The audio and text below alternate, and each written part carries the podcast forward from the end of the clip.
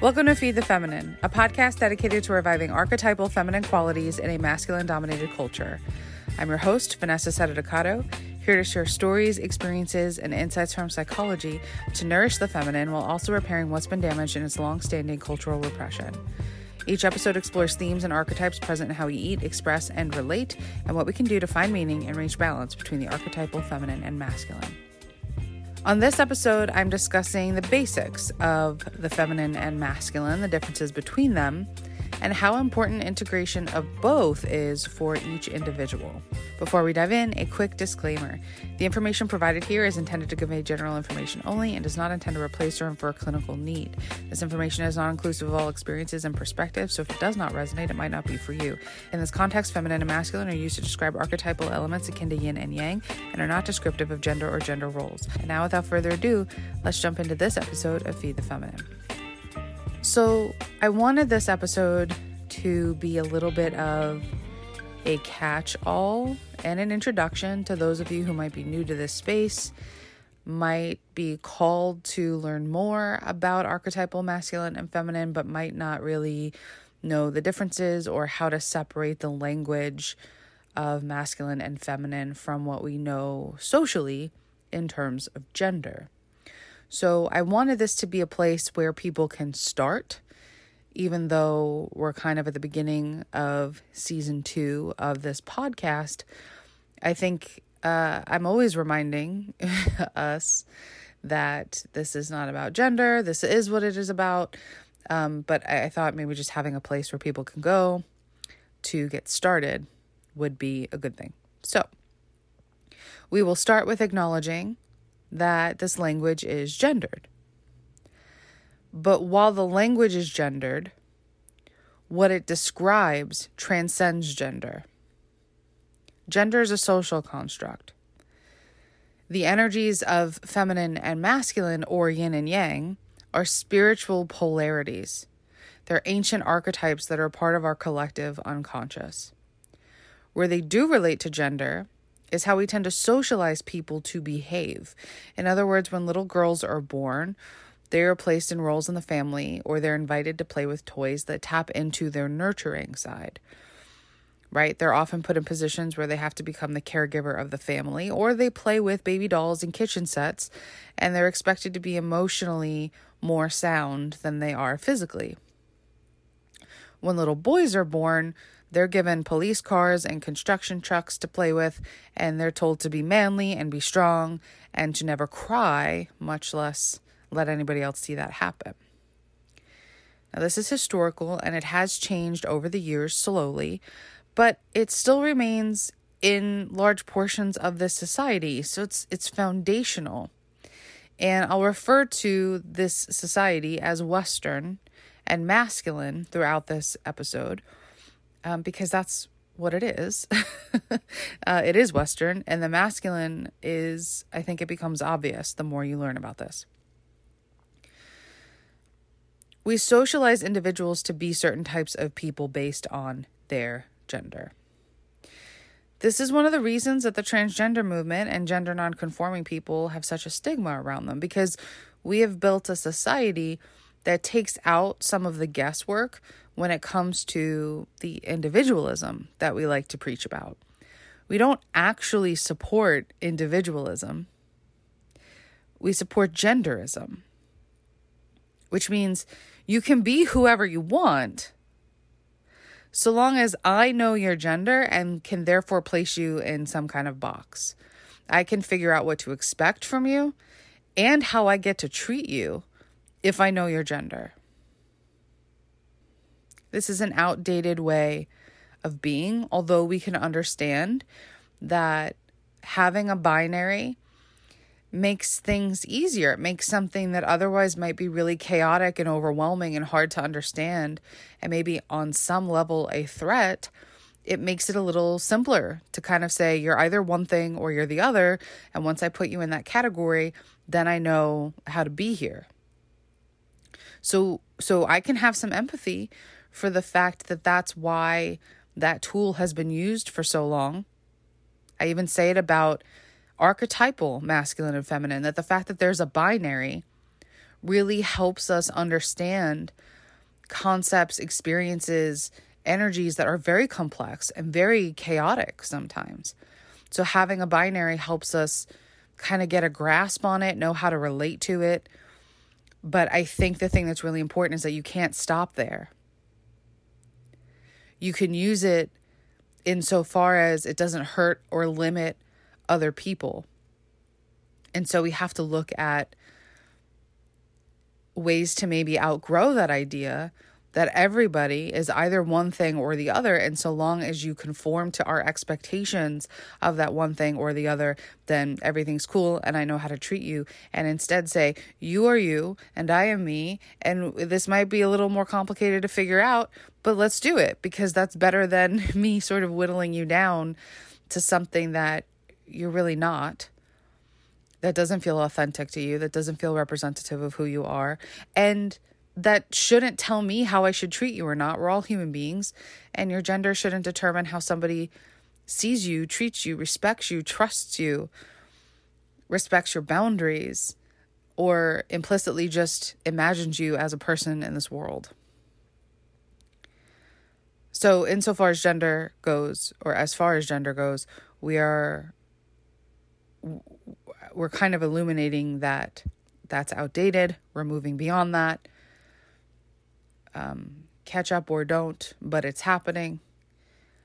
And, and there's also space for us to recognize that, uh, it's limiting. And, and I think as we actually go through some of archetypal feminine and masculine, by the way, I'm, I'm, I'm talking about gender at the top of this so that we can not talk about gender as we go, because like I said, these energies, these archetypes transcend gender.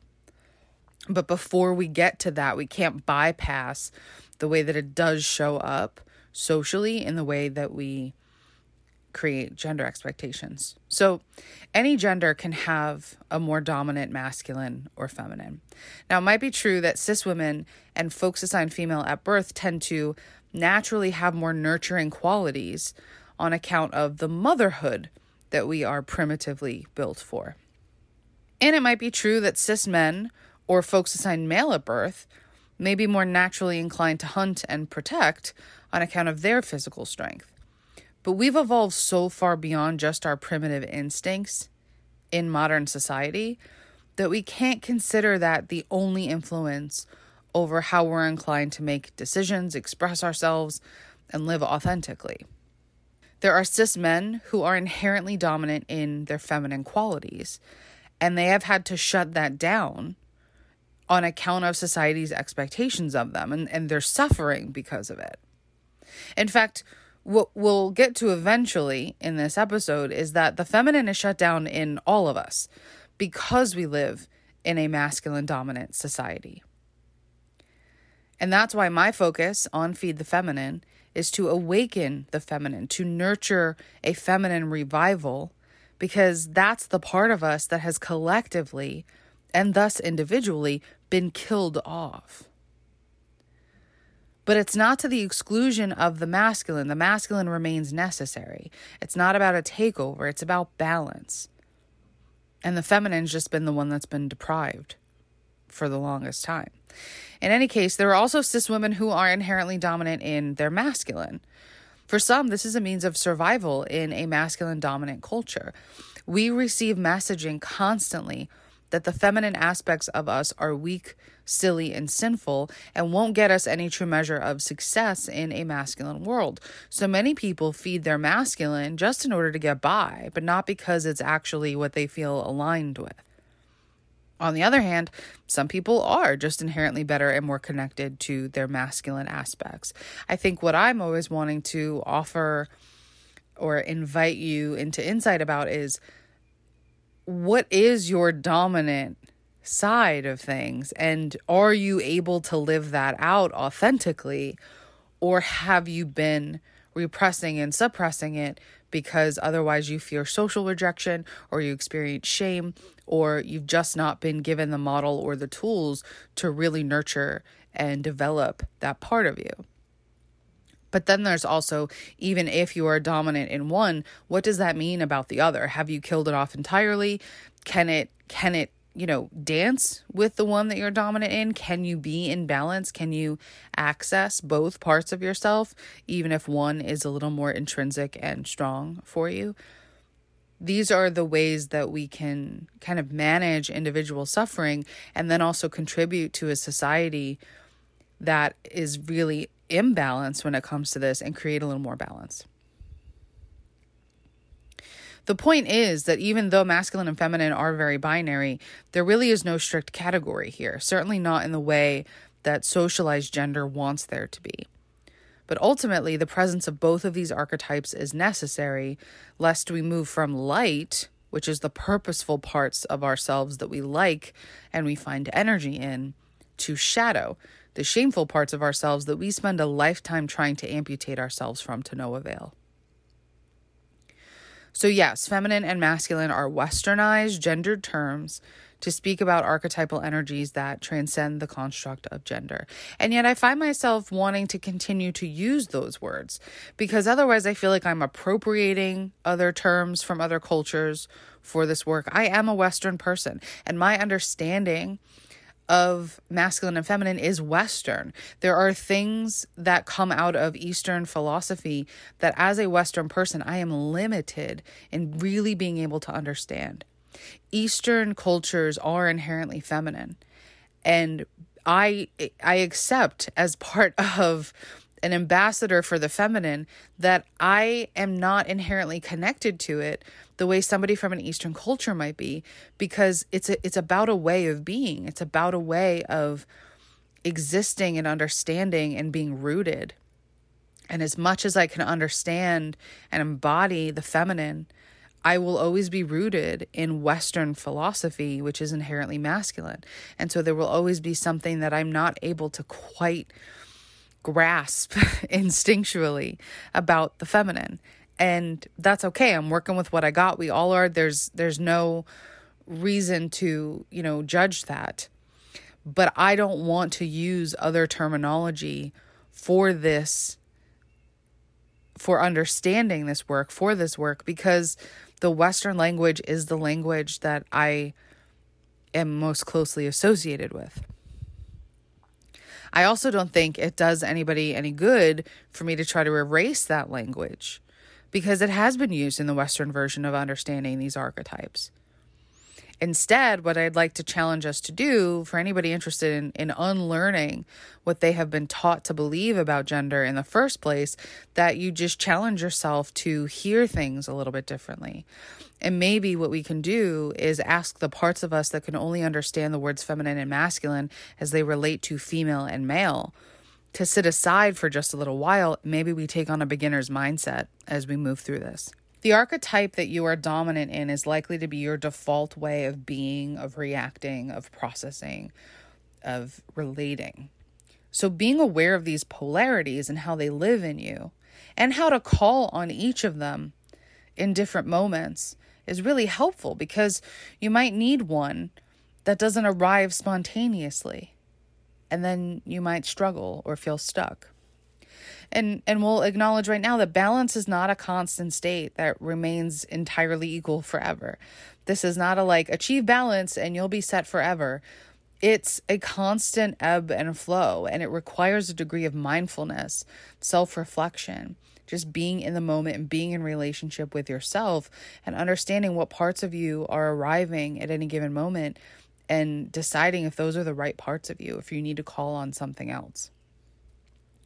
The pursuit of balance is more about cultivating both archetypes within yourself so that you're in relationship with them. You're aware of your strengths, you're aware of your instincts, your habits, and you can mindfully call on something different if that's what's needed in any moment.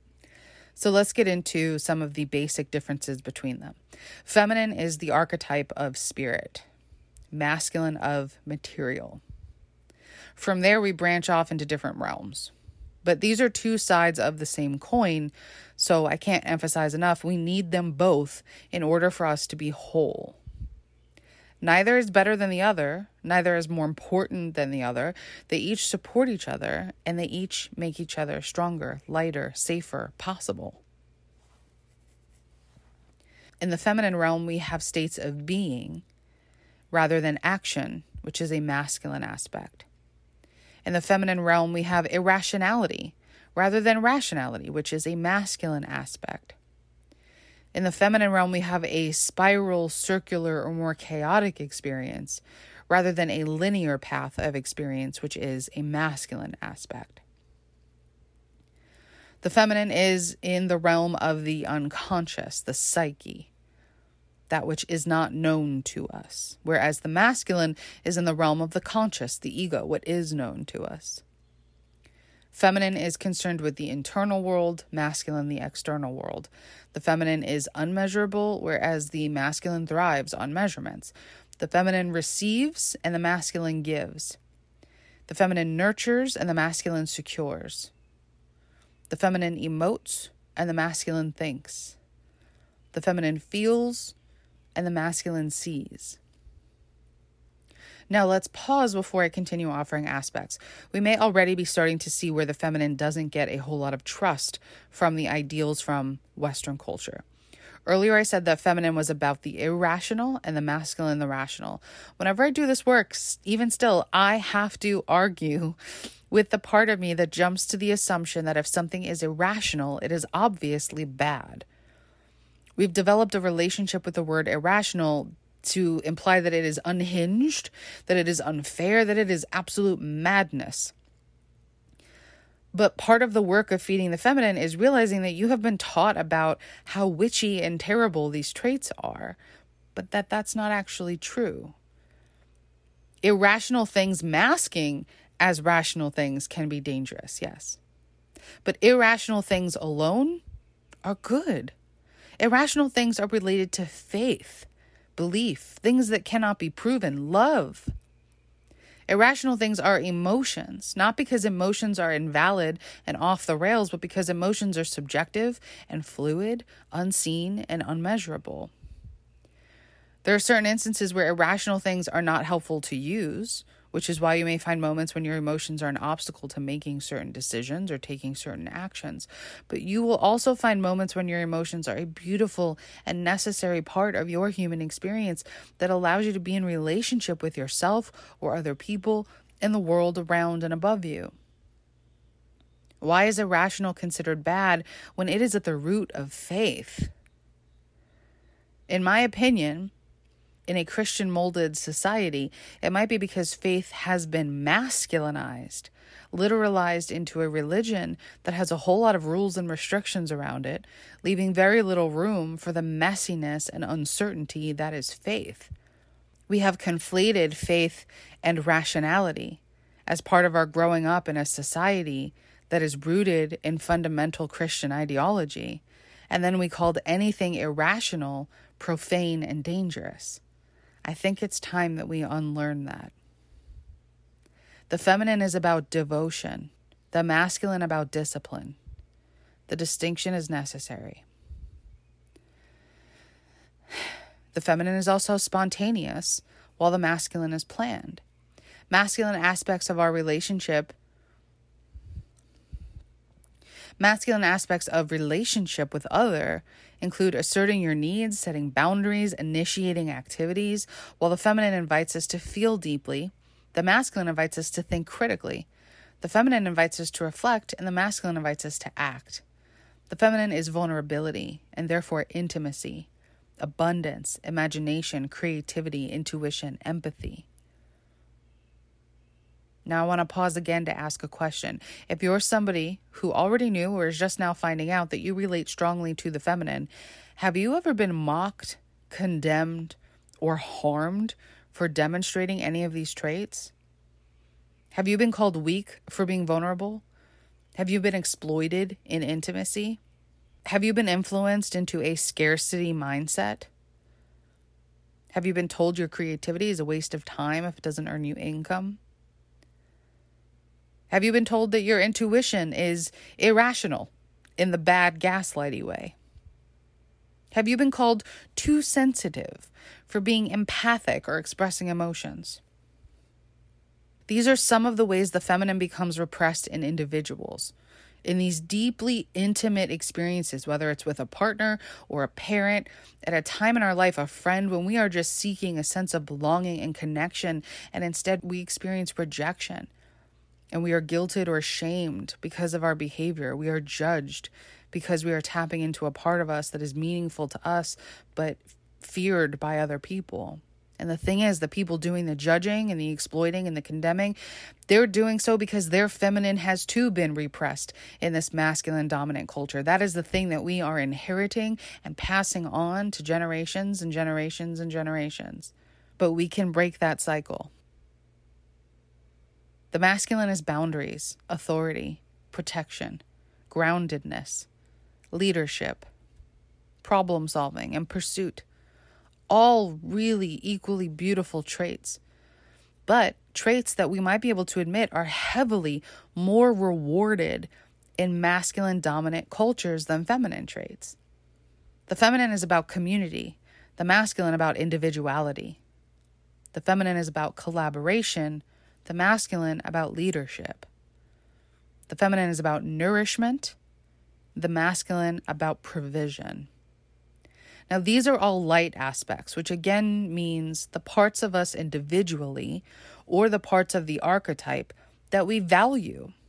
We find worth in, generally speaking, even if not culturally, because we know, even if only on some level, that they are empowering for us.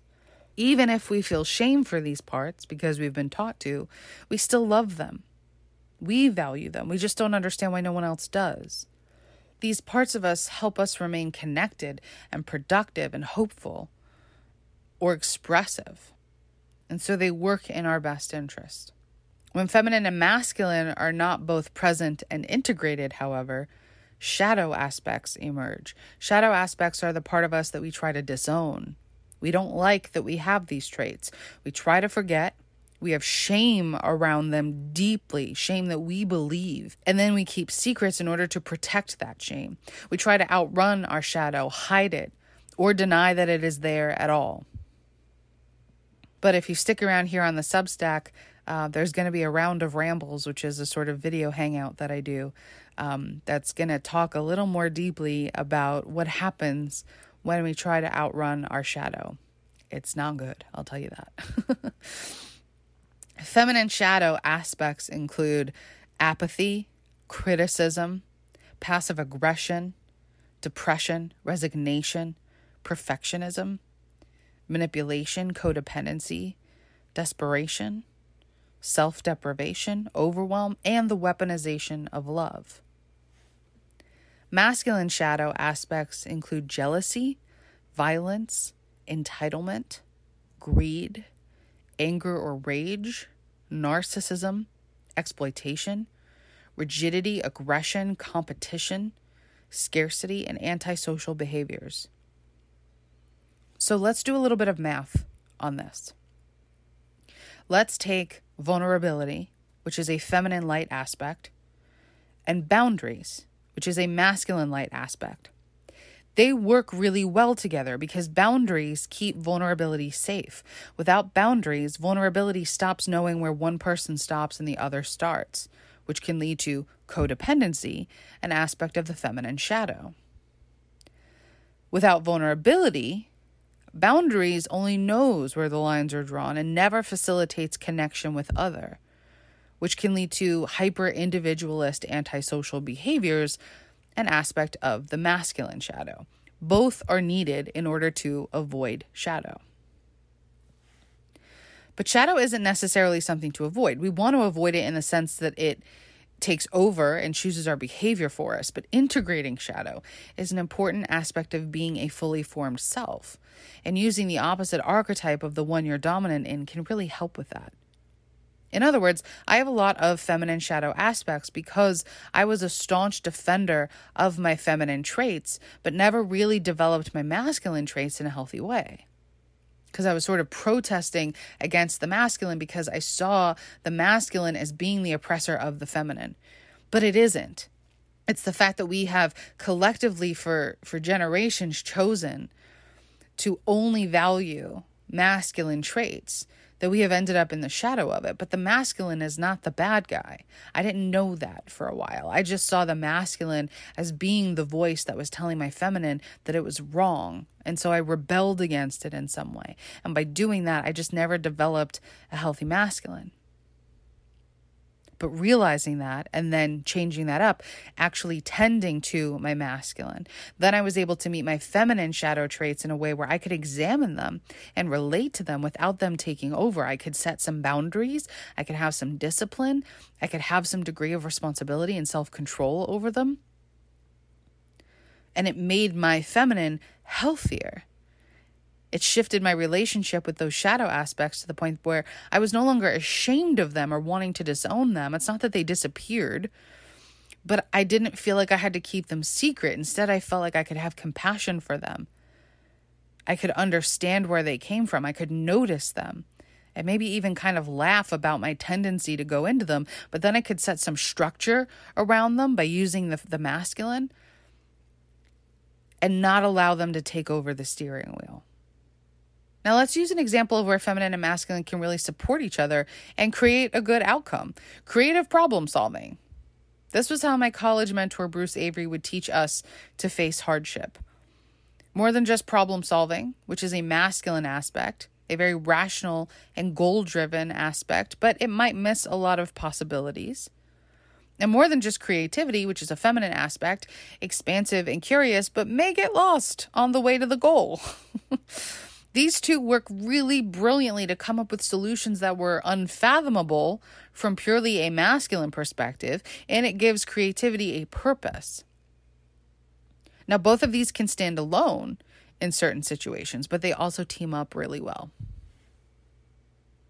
Now, let's consider again that list of masculine traits, because when I read that list to myself, violence, greed, theft, exploitation, rage, narcissism, antisocial behaviors, I get a good glimpse at a culture that's been long motivated by war, advancements in consumption, and exploitation of labor. Returning to the idea of things that are irrational, we seek to discredit anything that's determined to not be rational. But then again, if we look at the way we view emotions in a masculine dominant culture, it's as if almost all emotions, sadness, guilt, fear, joy, anxiety, exist on the feminine side of some imaginary line. And anger exists on the masculine side, meaning we have convinced ourselves culturally that anger is rational and therefore not an emotion and therefore legitimate. When we're reminded again of the ways that some of these archetypes are socialized into us based on our gender, men have called women emotional since time immemorial, all the while raging with clenched fists or nuclear threats. Violence is permissible because anger has been considered something wholly different than the emotions that we see as weak and pointless. If it's to the end of acquiring something, whether or not it belongs to us, violence is encouraged. If it's to the end of dominating others in competition, violence is encouraged. If it's to the end of protecting individual freedoms over collective ones, violence is encouraged. We are collectively in the shadow. I hate to mention Louis C K these days, but he made a lot of good points about the masculine in our culture, likely without even realizing it. In a bit from an old comedy special, he talks about the slaves that were tasked with building the pyramids and the White House. And he talks about the people who make our smartphones today and how their working conditions and their quality of life and their mental health are horrible. Yet we still keep consuming the phones, knowing that this is going on. We consider big buildings, fast technology, and strong military to be the height of human capability, and yet it's human suffering that creates or contributes to those things. So how advanced are we really? We can use our opposable thumbs in technology and labor and strategy, but if we have abandoned empathy in the process, have we really evolved at all? Masculine dominant society says yes because it sees empathy as a weakness, but so do sociopaths. Louis C K says there's no limit to what human beings can do so long as you don't give a shit about other people. And he was right. But he was also working with some shadow that he didn't see because he didn't understand his own enactment of that. But I digress. But I digress. Empathy as a feminine trait. We don't measure our human capacity based on how we can care for other people, but that is something inherently human. Instead, we focus on how we can gain more material wealth and with such desperation that we annihilate each other in order to do it. Again, I say, we're collectively in the shadow. Now, that's not to say the tide isn't turning. Indeed, it is. Because the foundation of Western culture, colonialism, is rooted in war and theft and greed, domination, exploitation, and other masculine shadow aspects. And the feminine is coming up now and fracturing that. That's a good thing, because destruction makes way for the creation of something new, and it seems so that the systems as we knew them are starting to crumble. My hope is that what's built in their place are systems more integrated and balanced, not just feminine systems to replace the masculine ones, because then we'll just be in feminine shadow, but something that incorporates the value of both, creativity and discipline, ethical acquisition with empathy intact, boundaries that don't require violence, and vulnerability that can help us come together in community to better understand and take care of each other.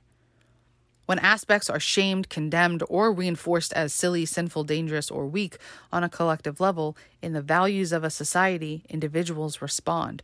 We shut down parts of us that may otherwise be alive and empowering and beautiful and strong. This not only reinforces what values are represented and rewarded in society, it also creates shift in our personal and interpersonal lives. When we don't have this balance within us, we outsource the missing pieces. In part, this is a bit of what I discussed in my last episode about the authority we give. A feminine-only person may seek out a masculine-only person as an authority figure and or as a partner. That runs its own risks of outsourcing power that you should be keeping for yourself. But it also gets sticky when you realize the masculine-only person does have a feminine side too, and you are not going to know what to do with it when it appears. Some relationship coaches say that women need to be strong in their feminine in order to attract a man who is strong in his masculine, and then they will have a great relationship. I say both partners, whatever their gender, need to each have a strong feminine and masculine so that they're not relying on each other to complete them. People inherently, whether dominant or not, ebb and flow in and out of feminine and masculine. That part is unavoidable. In other words, just because you're dominant in your feminine doesn't mean you never touch your masculine or never need to. You will need to in some moments in life that call for different parts of you. But the less balanced and integrated the two of them are, the more likely both of them will be shadowed versions of the aspects rather than the light. And then you rely on somebody else to do what you can't do for yourself, and it will be painful. That's no shade on being interdependent, people. We should be taking care of each other and helping each other, especially when we have an abundance. But relying on somebody for something that you're maintaining a scarcity of, that can develop into dependence, not interdependence. Here's an example. A woman who is extremely dominant in her feminine runs on her emotions a lot. She makes decisions from her emotions in even moments when she could use a little bit of rational consideration. Side note, for those of you who know and love D B T, this is wise mind. The overlap in the Venn diagram where the emotional mind and the rational mind speak to each other and then allow us to access our internal wisdom. Neither one of them alone, both of them together, feminine and masculine. Anyway, this woman, she's too all up in her emotions. And part of her knows this because she's suffering. And her decisions keep not working out for her if she can make the decisions at all. She tries to think her way into solutions, but because she hasn't developed a strong enough masculine, her thinking is really limited and kind of works against her. She can't access the right strategy to realize that she just needs to learn more, ask for help, gather tools, create an action plan, move toward a goal, and measure her success somehow, which are all masculine aspects. And so instead, her thinking mostly just focuses on berating herself internally for making bad choices, being too emotional, and not being able to rationalize anything when it matters. Now, I want to be clear that some of us actually really work well on making decisions from our emotions. But I think even those of us that do that have found moments where we need something else. The emotions enough are not giving us the clarity that we need. And if we don't have the masculine to call on in that moment, we're going to be really stuck and overwhelmed. So now this woman in our example here, she seeks out a partner who's dominant and is masculine. Inherently, he helps guide her in making shared decisions, even though he can only do so much to help her with her deeper individual decisions. One day, he starts to exhibit signs of depression. He's emoting, he's withdrawn, and he's just trying to survive, make it through the day. His executive functioning has waned completely, and he's exhibiting feminine shadow traits, but he's only really in active harm to himself, as the depressive tends to be. She can't handle this, because now the relationship calls for her to step into her masculine. And with him unable to do his part of the household labor, organize their budget for the month, and guide her in their decision-making process, she now feels immobilized. There's no masculine within her who can activate and take on the other half of the responsibilities, so she feels helpless. And she grows upset and resentful at him for what she's experiencing as abandonment, even though he's not chosen to go anywhere. He's just struggling and is in a season where he needs her to take on a different role. So now she considers ending the relationship entirely because he's not able to fulfill these aspects that she's capable of of fulfilling in herself, but but isn't, hasn't. Now, there's no doubt that having a partner who's experiencing depression can be challenging. And obviously being the one that's experiencing the depression is rough, of course, too. It's the roughest of all. So I'm not saying that having a balanced feminine and masculine is the grand solution to everything. But I am saying it helps reduce some pressure and keep some balance in place. And I do believe a strong partnership doesn't divide masculine and feminine aspects based on gender or really at all, that one person is all of one and the other is all of the other. But rather, it's one that understands we all ebb and flow in life. There are moments, months, and seasons when we may need to occupy a different archetype, and a strong partnership is one where you can each take on different roles with a sense of choice and empowerment. So you see these these archetypes come into play when we're talking about how we are citizens to each other in a, a grander scheme, either at a community level, a state, country level, or a global level. We see the ways that they show up in our collective unconscious and therefore our individual unconscious, and the ways that show they show up in our day-to-day life, how we can make decisions, how we can feel empowered to get out of predicaments and solve problems, how we can relate to other people and build up relationships and partnerships that feel secure because we ourselves feel secure. The differences between masculine and feminine are beautiful and important, and they need each other. Two sides of the same coin. If we want to be whole, they both have to be there. And if you're struggling with one of them or both of them, we don't have to judge that, but that's work for you to be doing. That is good stuff to be diving into. And if you'd like support with that, reach out to me at the hungry feminine dot com.